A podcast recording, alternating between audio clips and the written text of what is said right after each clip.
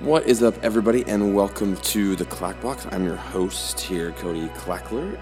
And hey, if you were listening, thank you so much for listening. I really appreciate all of that. And uh, if you are listening on iTunes, do me a favor leave a like, five stars, and a review and a comment. That really, really helps us out. Um, if you were listening in Sweden, hey, thank you for listening there. I've got a couple listeners there. And If you were listening in the United Kingdom, thank you so much. Have a Curly Wurly, which is my favorite candy of all time. Uh, have one of those for me. I appreciate it if they still make them.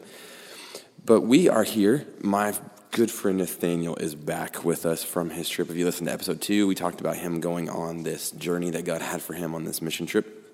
He is back. So everybody say hi, Nathanael. What's up, dude? Howdy. Happy to be back. How are you?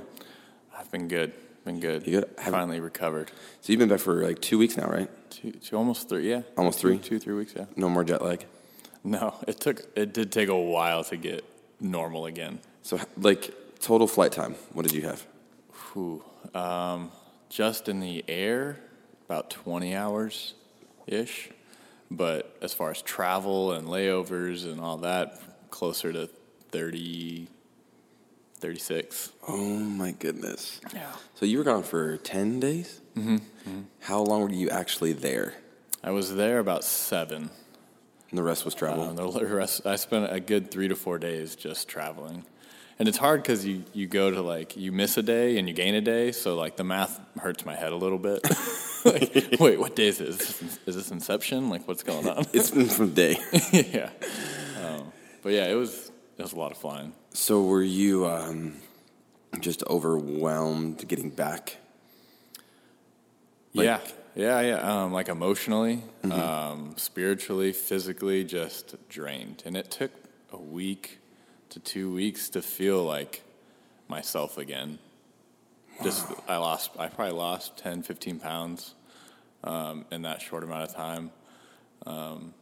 So it's a it's a great weight loss program, is what you're Yeah, saying. yeah. Forget forget uh, any of those other Weight Watcher programs. Just go on a mission trip to where I went. You'll lose it quick. So part of that, though, we talked about was because of um, the cuisine. Yeah, the um, the cuisine is is good, but it's unique, and um, I, I'm not one to say no to food, um, and I'm also not super picky, and I also don't like uh, I don't want to be disrespectful. So if you put something in front of me, I'm going to eat all of it, and probably to my demise a little bit because some of the things that are in their food, my my stomach was not prepared for. so yep, that That's was hilarious. yeah. So, uh, yeah, I think we can all see where this is going. Yes. Yeah. Uh-huh. Okay. So we'll leave that. It wasn't. It wasn't because the amount of food you didn't eat. It, No. It was just the way that it affected you. Yes, yeah, it affected me. Um, was there something that was surprisingly good that you didn't like? Hmm. You ate and then you were like, "Oh, this is actually pretty good." I didn't think it'd be good. Um, There was a like a meatball soup, uh, which like Hmm. in America, well, not really American, but there's a Mexican soup called abondigas. It's like a meatball kind of vegetable chunky soup. okay. um, and it tasted like that, and I loved that. So that was really good. But when I saw it, I'm like, what meat is that? like, It's like an episode of Indiana Jones. yeah, yeah, just kind of bobs to the top. Okay. Um, wow. So, so you go ten days.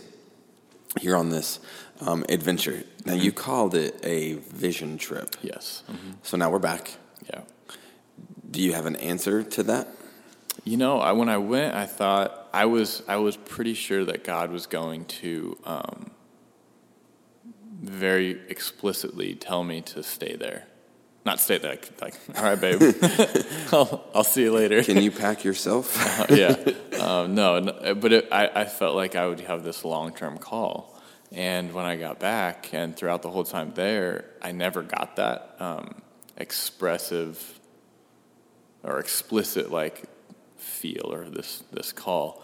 Um, but what I got rather was kind of a, um, a heart for the people there and um, kind of more of a vision for what the future holds as far as my role with being in America and then partnering with the people over there and, and leading teams there potentially.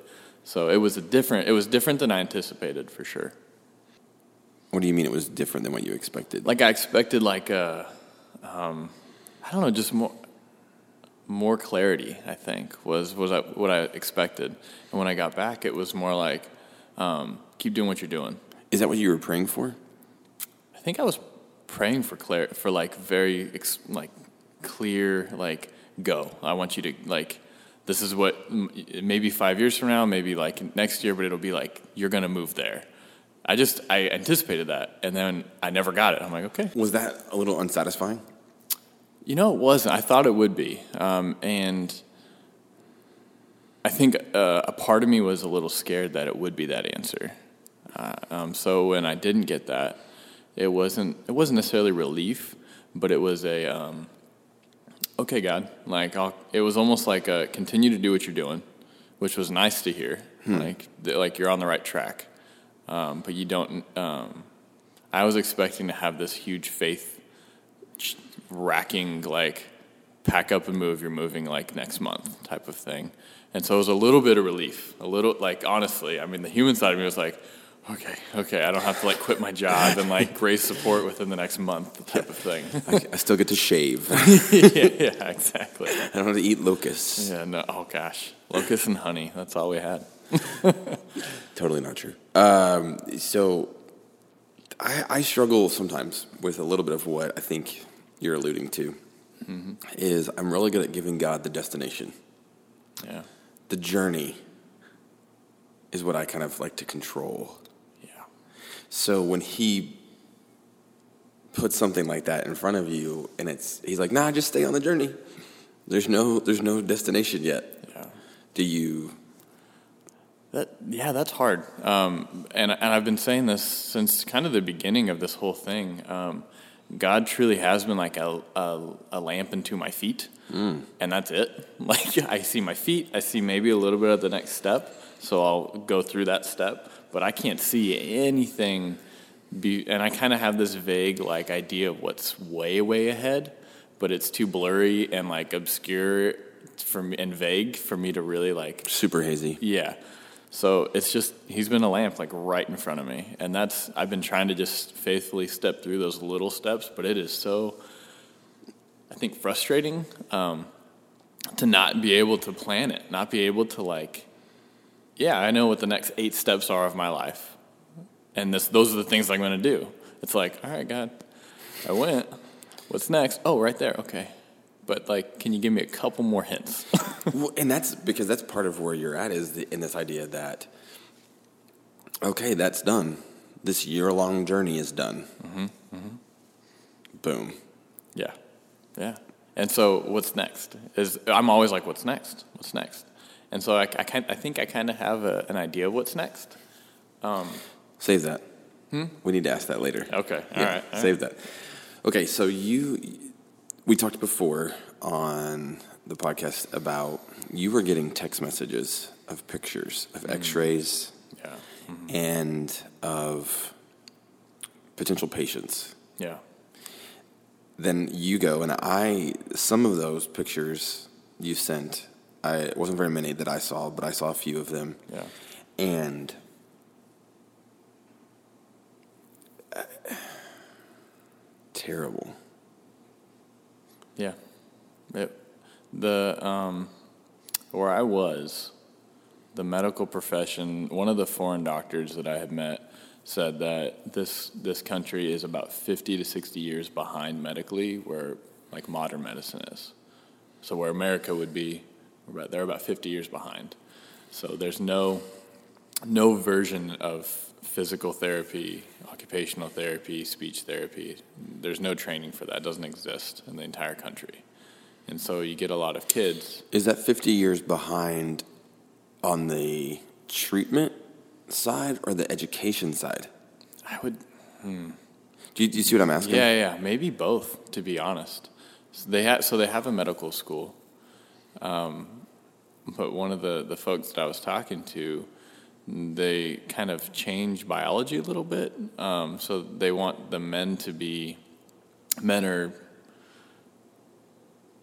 mm, the leader of the family and they're the ones that are you know held held to high esteem and the woman is not and so if they can't have a son they say it's the woman's fault and in the medical school they train that biologically it's the woman That dictates that? that dictates that But we know. but we know biologically it's not true Right. and so I'd say education wise yeah it's probably about it's probably pretty far behind now there are some good some good doctors um, I met I met at least one that he's a good doctor but for, for the most part um, But that's transplant. Is that a transplant per se? Is that someone who didn't grow up in the you know medically in that system? No, he, he was a he was a local. Oh, okay, cool. Yeah, so yeah. He he was a local, um, and he was a local Christian, um, so that was really cool. Yeah. Um, and I think some of that being a Christian helped influence how good of a doctor he would be, because there wasn't corruption or greed necessarily as prevalent. Um, so he was. Com- there's a lot of corruption and greed within the medical profession over there. So I'll heal you, but this pill is going to cost you a lot of money. Slash, this pill is probably not what you really need, but it costs a lot of money. So take this pill. Really. Yeah, yeah, especially with kids, babies, and I, I think I was seeing a lot of the repercussion of that with three, four years down the road of these kids being highly sedated and having neurological delays and things like that, and so um, I was dealing with the remnants of that. and Like, okay, now that this is done, how do I get you stronger? How do I get you walking? How do I get you f- rolling? Um, just being able to crawl as a three or four year old. Um, so it was, Which that trickles down to. It's not just one thing when you're talking about that, right? It's a, it, it ends up being a, you know, feeding yourself, which then equals malnutrition, which then equals much muscle atrophy. I didn't think I said that word right, but like, um, it's a whole gamut Yeah. of things that are all tied together. I would not have thought about the corruption side. yeah. And that, was shocking to me. I mean, it's only in America, bro. What was that? It's only in America, right? Yeah, only yeah, um, yeah. The corruption side is is, uh, is fascinating. Um, that blew my mind. I, I wasn't expecting that at all when I went there, and um, and it's frustrating.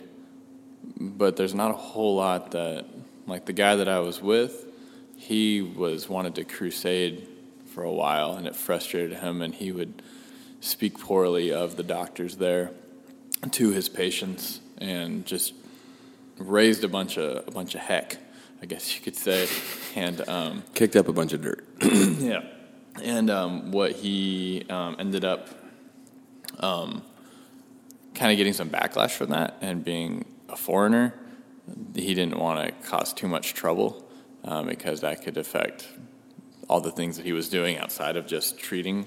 So he had to kind of tone it back. And Okay. so recently, he's kind of been like, I mean, I'm going to educate when I can. I'm going to be loving and do what I can, but there's only so much corruption that I can help fight. So one of the things that you brought up before was working with pediatrics, working with kids. So you get over there working with kids. I see some of these pictures and X-rays. Um, uh, I can say that because there's not HIPAA laws, right? Yeah. And some of their names are hard to pronounce anyway. You're not breaking HIPAA law um, by showing showing me a picture. Um, that's funny that I thought of that right then. But what was the well? Give me give me if you can the hardest thing that you saw, Ooh, or, or was it, thing, or was it over just just a collection of overwhelming? Was there a Yeah. point of you breaking, like you just went you went back to where where you were staying and just just went? yeah. There was there was one girl, and you saw the X-ray for this. I don't know if she was the hard. She was the hardest um, because she she was 17. She had really bad scoliosis, and we think scoliosis here. We get checked, you know, in school, grade school, and they they're very proactive about all right, put a brace on, do these exercises, etc. Well, she didn't really have that, and um, it was the worst, the worst back that I had ever seen. And at 17, um, like she could, she it was it hurt to breathe for her. It hurt to be in certain positions. Really? And she was so collapsed down and kind of crunched up that I knew that there was nothing that I could do to to like improve, but there was something I could do to uh, to stop it from getting worse because it was getting worse by the by the day. Um, By the so, day? I mean, I saw the X-ray from five years ago, and it was it was bad, but it wasn't horrible. And then I saw the X-ray from uh, three years ago, and that was the latest X-ray they had, and it had it had it had gotten like 20 degrees worse, so collapsed down 20 more degrees, and that was three years ago. And that X-ray was already like, oh my gosh, how is she surviving? Yeah, because what I what I saw, and we didn't talk about it, but what I saw was you start getting into the question of like, how are your organs operating? Exactly. Yeah. Yeah. And that's where she she's probably only functioning on one lung because she just doesn't have the space for it. I mean, she looks um, she looks like she's collapsing down on herself. And so what I ended up diagnosing, I mean, with it, it's hard. Patients come in and you have an X, X amount of minutes to like evaluate, assess, diagnose, treat, and then educate. And then the next patient comes in. So luckily with her, I had a little more time. Um, but there's this abnormality where your, your ligaments become too stretchy. And so with her, um, like guys that are like double jointed or they like dislocate their shoulder a lot, Yeah. that's like an actual like abnormality where Oh. your ligaments are actually too lax. So you, your muscles need to be trained to stabilize those joints.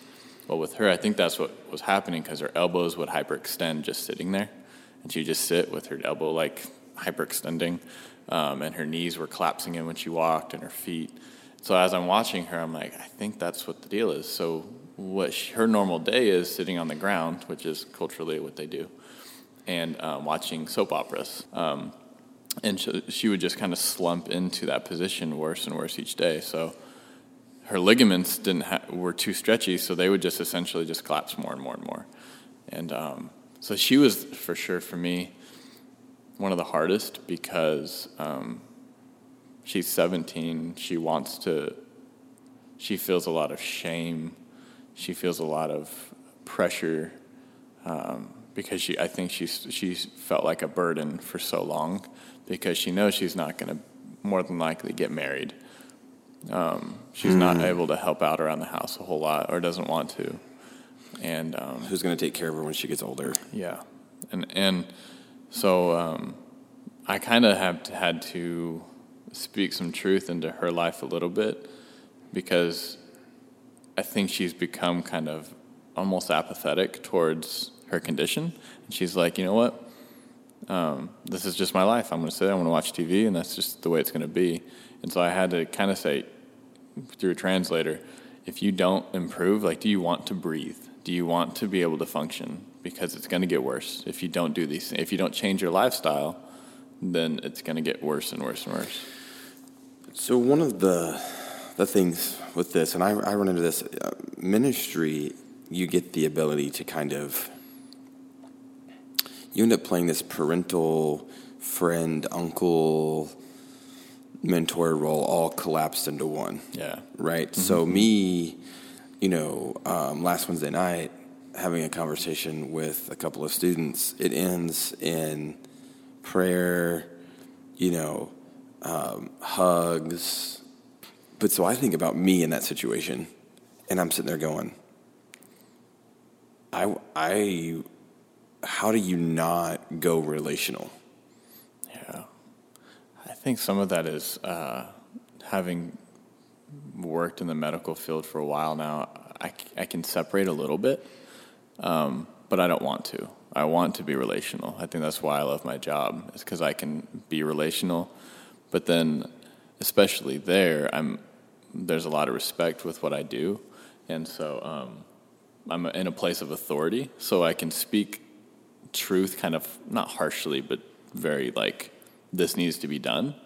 But then at the same time be joking and loving and like um, try and build rapport um, with the patient. So, like with her, I mean, w seeing, I mean, that tragedy is the word. yeah yeah for sure. Are you just, yeah, I'm just, I'm, I'm thinking me being face to face with that patient, I'll call it a patient, that girl. yeah I, I'm just like, you know, and maybe this is the the goofy side of me, but I'm just kind of like, I just want to hug all of you. I just want to carry you. I want to take you home. I want to, you know, Yeah, I want to. So did you have, did you have any moments, Uh-huh. even back where you were staying, where you were questioning God, like why is this going on? Why for the specific person or in general, or like Yeah. did you did you struggle emotionally with what you were seeing? Yeah, I, I think the, the thing that I struggled with the most was how much better care they would have had if they were like anywhere else. Um, just the lack of care, the lack of education, the lack of um, like resources, I think was the most the hardest thing because I would see patients that could I, I could see that if they were in America, they would not be where they're at. They'd be fine. Yeah, they would be. Yeah, they would be fine. Um, and so that would that's that was the hardest thing for me. Well, and with this girl particularly, you're watching someone who, you know, there would have been issues here, yeah. Oh yeah. Yeah. but diagnosed quickly and in our system, yeah. like the trajectory changes Yeah. physically. Mm-hmm. But I think what's what's hard for me thinking about this, and I'm going to just compartmentalize my emotions and ignore what I'm about to say, Okay. but is emotionally, mentally, spiritually, um, her trajectory would have changed. And so you're watching someone who, like you said, is just like checking off her life Yeah. based on a physical thing. Yeah. And as a, so, as a physical therapist, um, did that? Sorry, are those two things? Do they connect a lot with you, especially when you go somewhere like that? Like here, you're probably not too much connected to that. You can say like, "I'm treating you physically." The emo- yes, you want to be loving and have great bedside manner and show the light of Jesus, but it's not like your emotional and mental well-being is directly connected to how bad you're doing physically. Yeah. That uh, that that hurt hurt me for her because she you could tell that she she had was kind of checking out, and at 17, I mean that is she didn't want to look in the mirror. She didn't want to. Um, she she didn't want to help out around the house. I was like, you, you should. We were we were jokingly saying you should do some chores, which would just be good exercise to be able to get up and move around. And she's like, "Nah, I don't, I don't want to do chores. That's ridiculous." The normal 17 year old though. yeah, there was yeah there were aspects. So like it was hard because you would see these aspects of like a kid or just a teenager that just like even the negative like I don't want to do chores, but it was like hey that's like that's that like like kind of fight is what like I I want I like I yeah. that's like normal um, quote unquote normal, um, but then you, she would go back to like eyes down like like I'm a burden.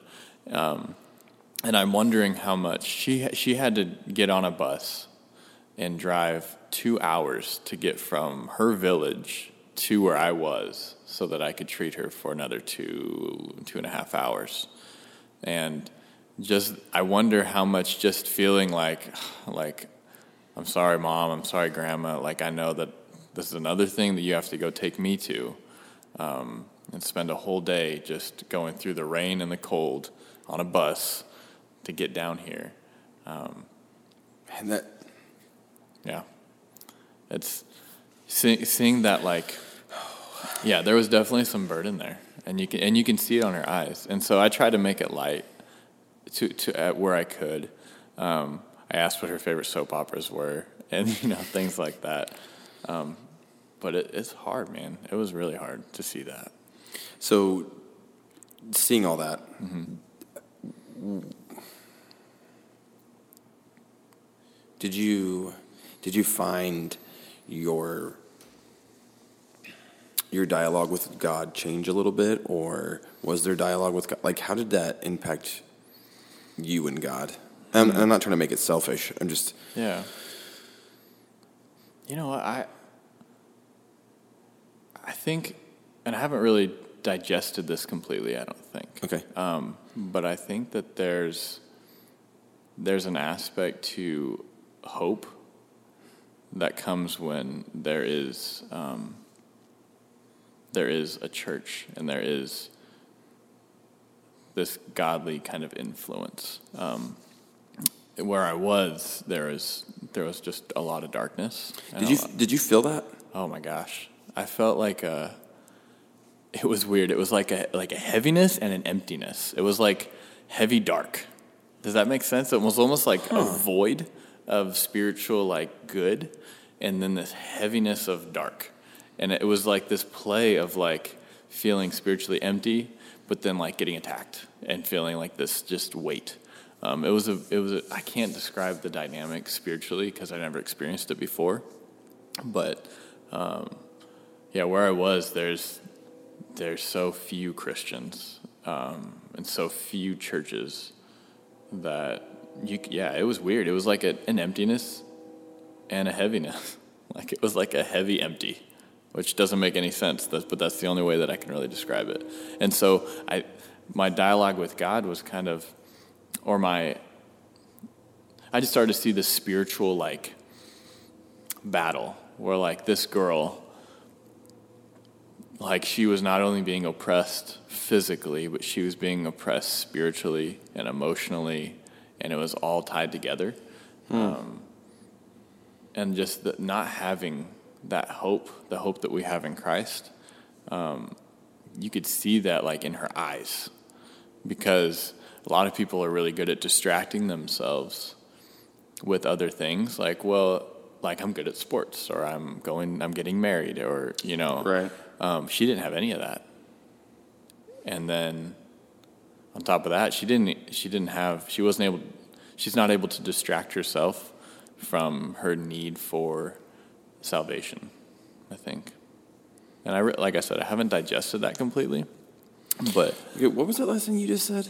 so she wasn't able to distract herself from her need for salvation. It's like she she need, she knew that she needed hope. She she knew she was like acutely aware that like she was she was broken. And I think w- I don't want to downplay Americans or anyone else's testimony for sure. Right. But I could see on her like that that like she was living not only in that moment of brokenness, but she was living it out like this is it. Like I sit in my house all day, physically broken, emotionally broken, um, and I'm not even able to distract myself with anything except soap operas. Um, so Yeah. there isn't even like fleeting moments of like, well, I'm happy now. Okay, I can go do this thing, and then it's just sitting there in, in brokenness. And that's not to downplay like that happens all the time, any everywhere, to, Right. No, every- no, I- to I a lot of people. Um, but seeing it like just on her face was was hard. Well, we have the luxury and the curse Mm-hmm. of. Ooh, I'm, don't even know if this is a term, so I'm going to make it up. Okay. Somebody really smart is going to change this for me, but like salvational distraction. So what I mean is, we have we have the the luxury and curse of other things that can save me. Yeah. right? So if I'm physically ailing, Mm-hmm. right, then I've got well, at least I have this great home or the you know 750 channels and Netflix and this and um, you know food is good and someone's going to take care of me and, and it will eventually go away and Yeah. all those things or you know my job sucks but at least all this is good or whatever there's all Yeah, these things that rescue us Yes. Yeah. um, where someone like that or someone here, you Mm-hmm. know, it doesn't, doesn't change. When they don't have any of that, Mm-hmm. um, it, it is that term of being at the end of the end of your rope. You don't ha- like you don't. The only thing that can save you is eternal hope, Yeah. right? um Yeah. That's a better way of putting what I was trying to trying to say. Sorry, I didn't mean to. no, no, I like that because I was like, how do I clarify? Because yeah, I don't want to. I don't want to downplay anyone else's path or anyone else's journey or story because there's for sure brokenness everywhere. But I was able to see it there, um, probably for the first time that acutely. That like that amount of brokenness and like spiritual, physical, emotional on a 17 year old. With I mean, literally in every aspect. Yeah. kind of no light. Yeah, ex- yeah, Mm-hmm. Man, did you see it in her eyes? yeah, yeah. She, I mean, when she did make eye contact, it was, um, Hollow. yeah, Yeah, it was. Uh, it was. It was. It looked like hopelessness. Um, and Were- sh yeah, she would want. She would. She would listen. She would be respectful. She would like do what I asked her to do. Um, but there was very much a like. I mean, I guess I'll do it because you're telling me to, and I want to be respectful, and that's what I'm supposed to do. But I don't want to. I don't. I'm not going to later unless someone tells me to. Because what's the point?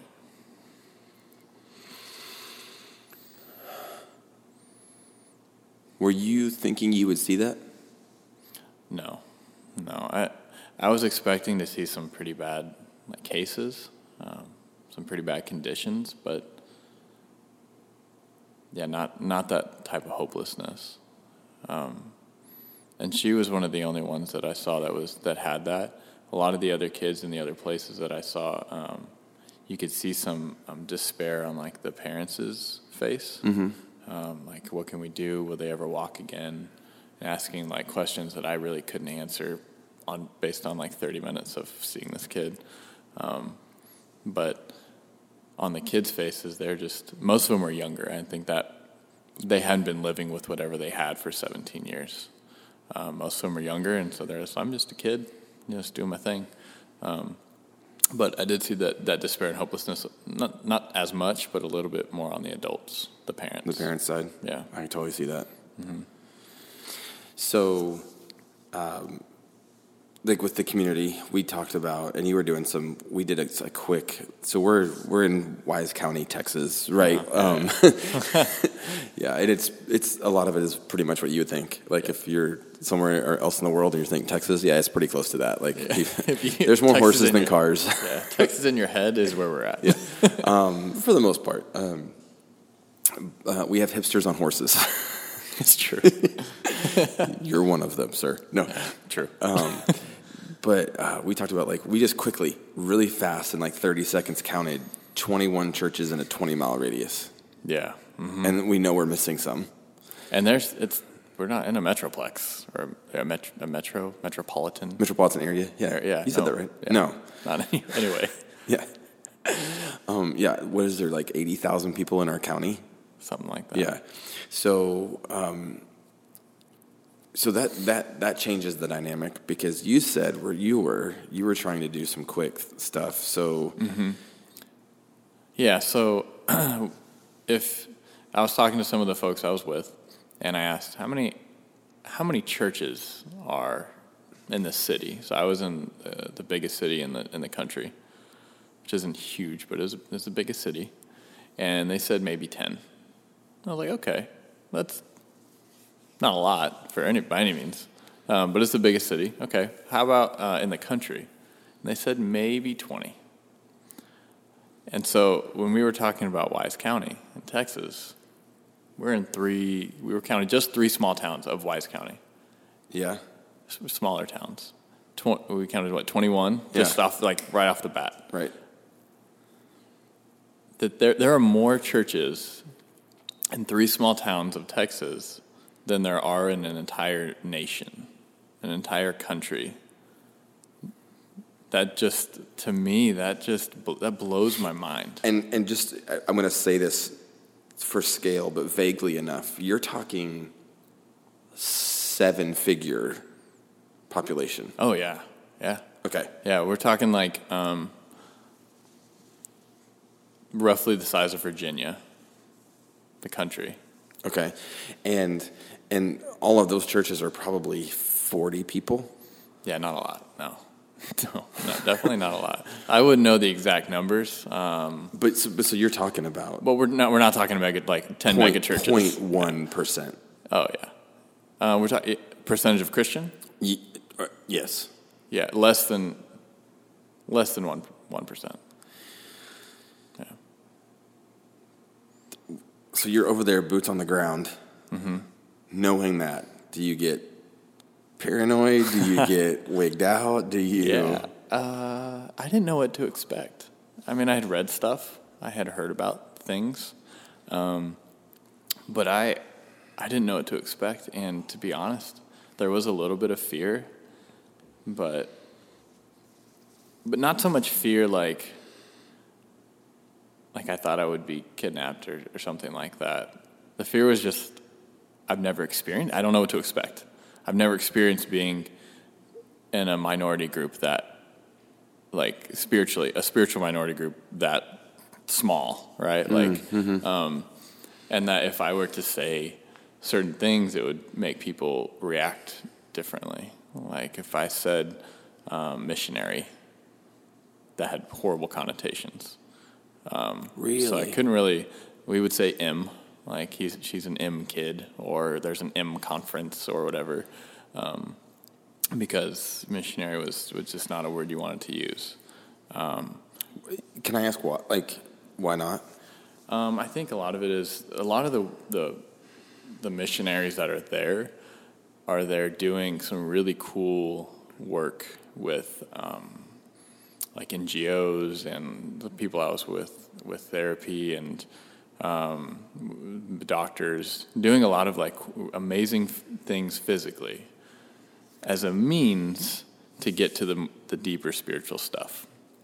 And so um, I think a lot of the local people uh, really appreciate and love the physical things. Like you're bringing education, you're bringing medicine, you're bringing things that um, skills that that we desperately want and care about, but don't don't start impeding on the spiritual side of things. And so what I don't think that's I think the perception with with the whole Okay. missionary thing. Okay. Um, and so a lot of the, the, the foreign workers would don't also don't want to be kicked out of the country because their ulterior motives are being found out. You know what I mean? I think there's some like perhaps some understanding. Yeah, you're okay. You're you're here. You're you're a I don't know a doctor and you're um, treating people, but you're also doing some spiritual stuff. Well, keep it to yourself, type of thing. So if you start throwing around missionary, like he's a missionary, she's a missionary, um, it it becomes much more public, and would, and then they would just get kicked out. So there's a, there's a fine line of playing the game. Oh yeah, yeah. There's definitely like the government's aware of churches, and they'll come and inspect churches and make sure that they're like not doing anything radical or crazy um, to their standards. um, and so it's it's it's not okay to evangelize children. Um, so the church I was at did a really cool job at investing in children. Um, and what they would do is the government would come and they would hide all their stuff. And the kids would, would draw and just doodle and stuff. And the government would inspect and then they'd leave and then they'd start continue their lesson. And what's cool is like the nine year old I was with, she knew that. She's like, Yeah, we just draw and pretend. It's crazy to think about. So much of what we do would not be allowed.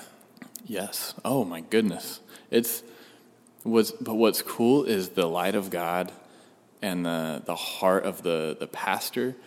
He, said something to the some of the folks I was with. He said, "You guys," he said, "the whole congregation, you guys think that we're distracting your kids so that way I can preach to you. But really what's happening is I'm distracting you so we can preach to your children." And that I was like, that is so because they're so invested in the next generation of Christians coming up, being raised in the way, being wa- raised in truth, being raised to walk to follow Christ young. Wow.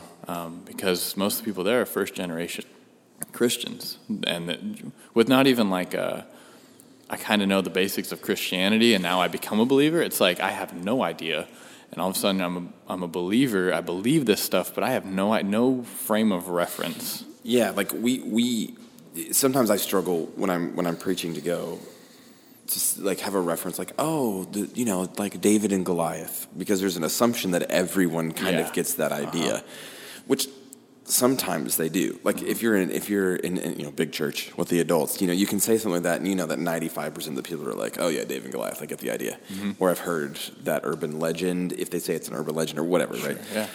but to not have any context for any of that, mm-hmm. um, even what the love of Christ is, hmm.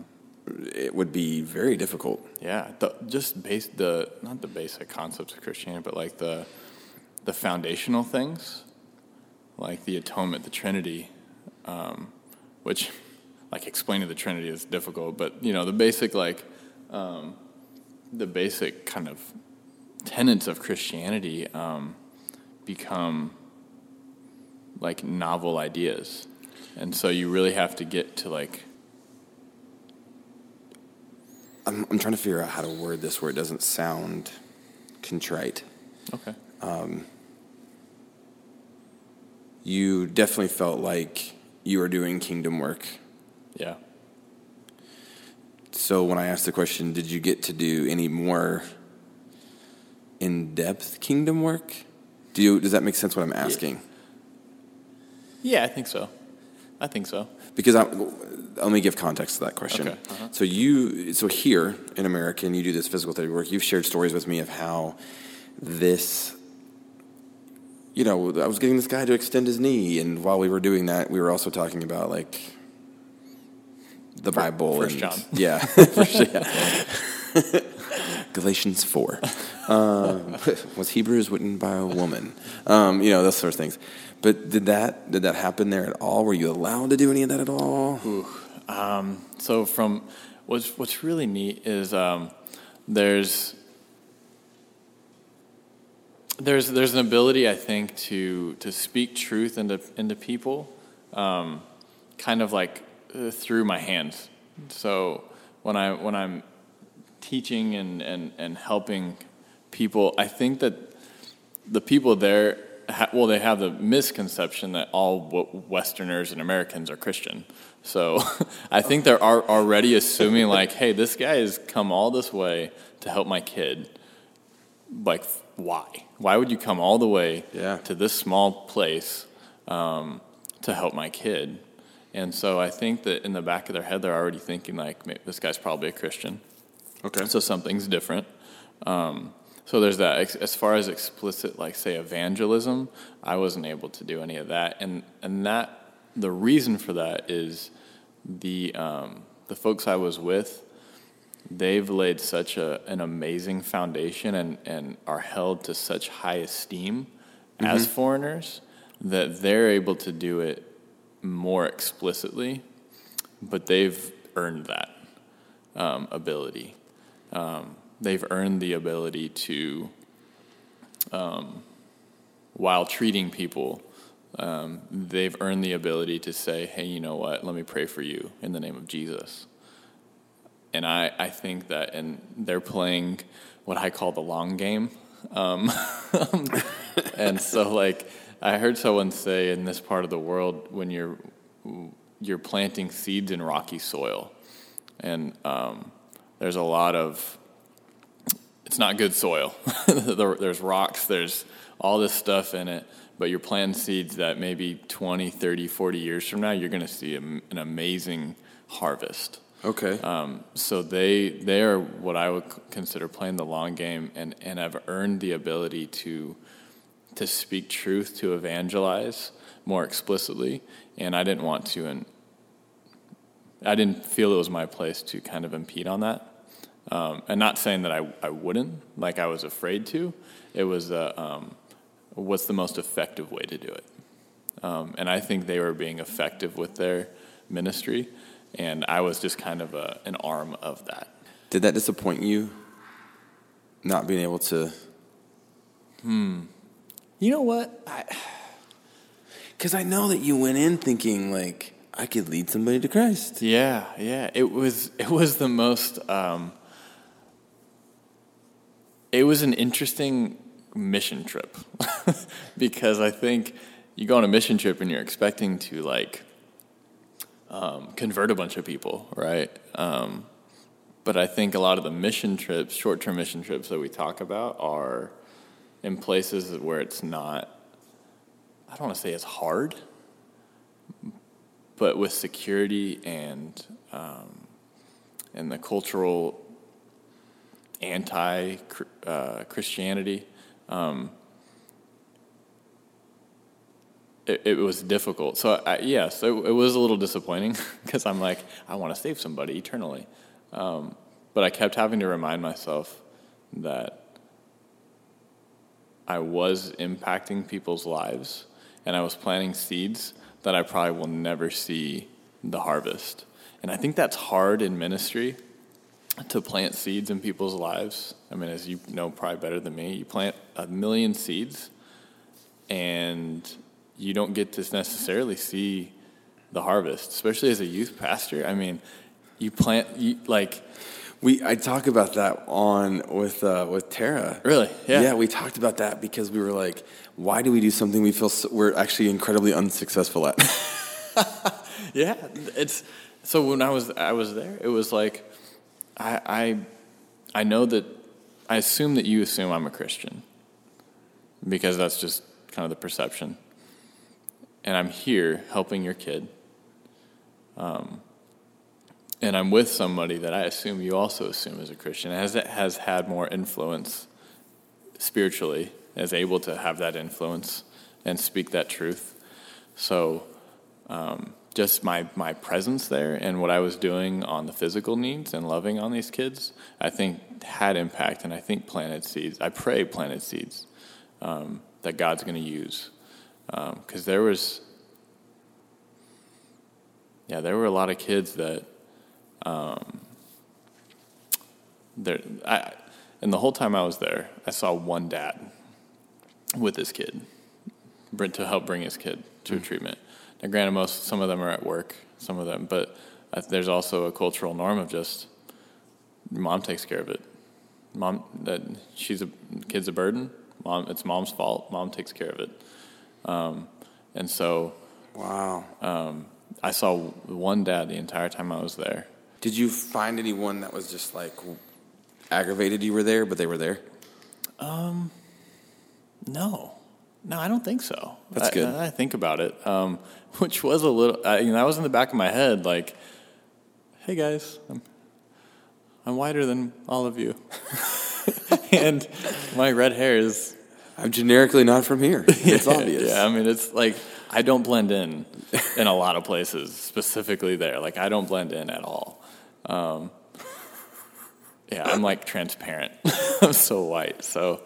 Um, yeah, it was. Yeah, I d- I didn't fit in for sure, but um, this part of the world, I think that there's a misconception that it's dan- it's dangerous, and there is danger for sure. I don't want to like downplay like yeah, the yeah. security and the safety and the danger, but I felt safer walking the streets of their capital than I would walking the streets of our capital. I felt more less likely to get mugged or or any like just I felt uh, just safe walking the streets there than I would in like Dallas downtown.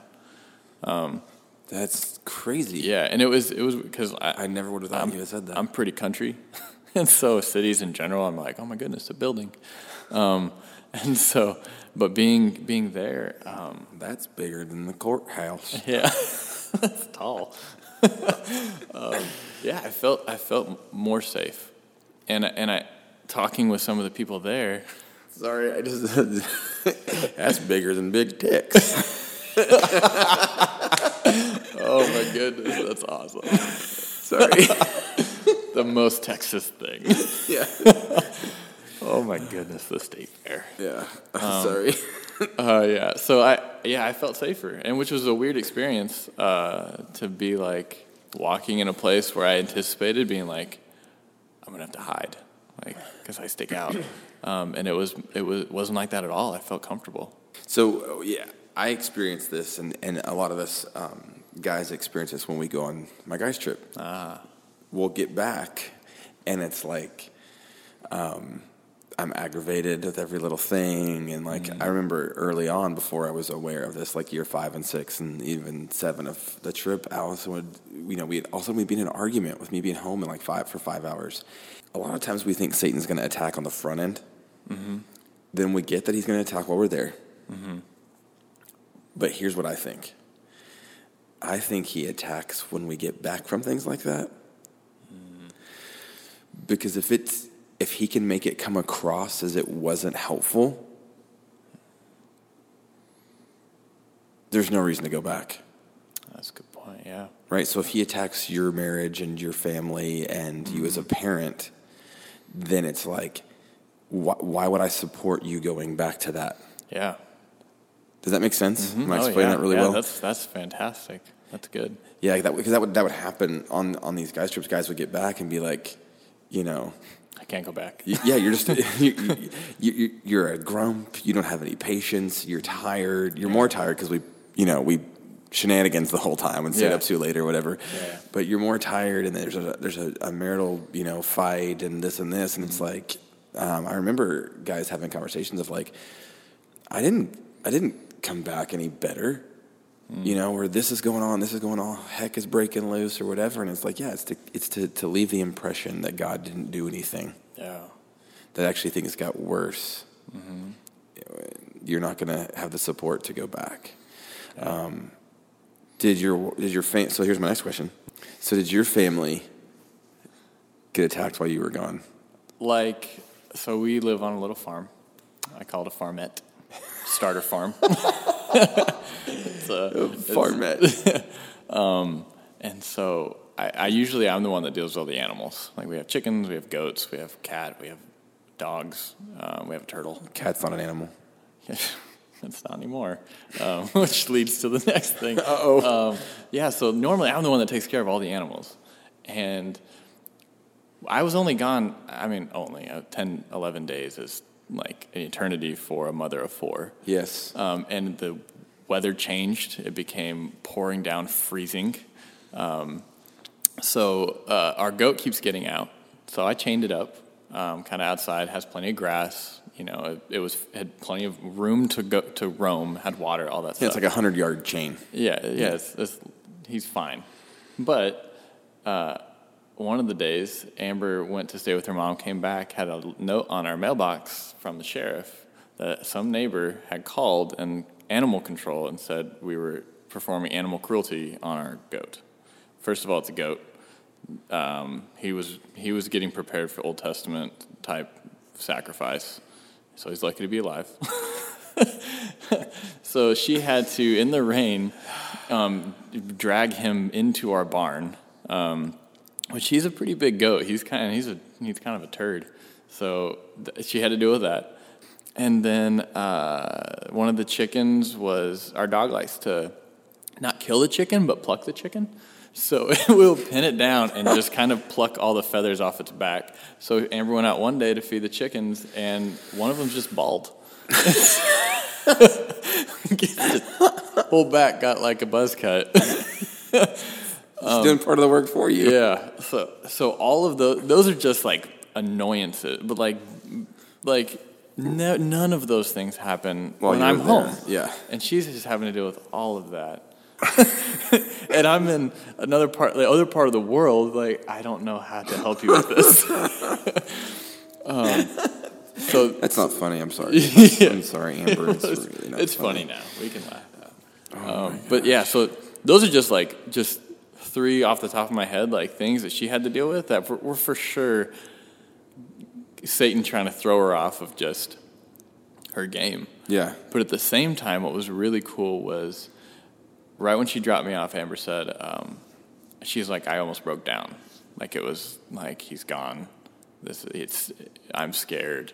Um, this is going to be hard. And she prayed, God, if you've called him to this, obviously, you need to, you need to make me, give me the strength, the patience to do this.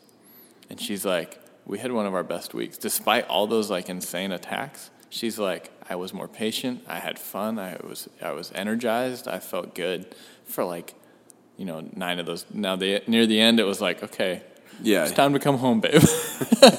but she's like, I had one of the best weeks. And it, it, spiritually she just felt like filled up. Like and it's so cool how God like supplied what she needed. Yeah. It was really neat. That's awesome. Yeah. So earlier we said, what's next? Yeah, what's next? So what's next? Yeah, so um, I want to lead teams back. I think that's the next the next thing.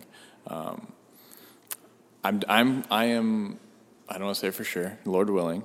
I want I'm going to go back next year or within a year and a half, two years, depending on work and time and all that. So that's my plan is to go back um, to continue to do some therapy.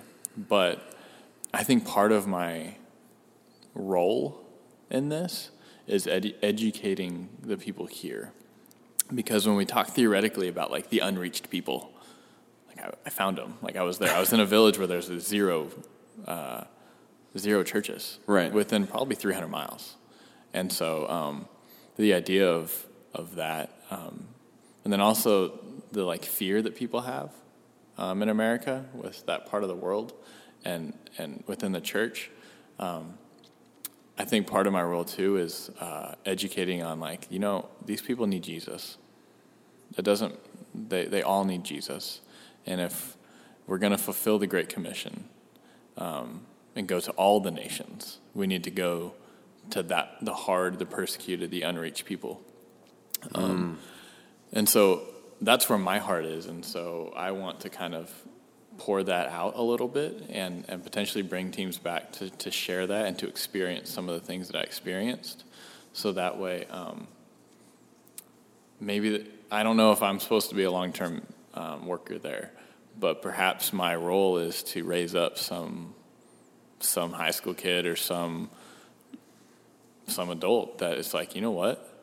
Thank you for bringing me here because this is what God has called me to do. Gotcha. Um, so I think that's what's next. I'm, we'll see. Um, I'm in the baby phases of planning out. It's only been like three weeks since I've been back, but I'm starting Yeah. to plan out the next. What's next? What's next? Yeah. That's awesome. But now, now our conversations can back can get back to like how bad of dads we are and husbands we are and stuff like that. So that'll be good. Yeah. Um, So, so anyways, thank you guys for listening. And if you have questions for Nathanael, it may be easier for some of those questions to get answered through email. yes. Um, so if you email me, Cody CodyCleckler at gmail.com, I will forward those to him. Um, and we'll try to answer some of those. And if some of those can get answered on on the podcast, we'll we'll do that. Maybe do a Q&A if we have enough of those. Yeah. Um, but also we just tried to stay somewhat generic, just that way everybody's on on the safety issue and everything like that. So get those to me. Again, thanks for listening to the Clack Box, and uh, hope you enjoyed. Have a great day. Peace.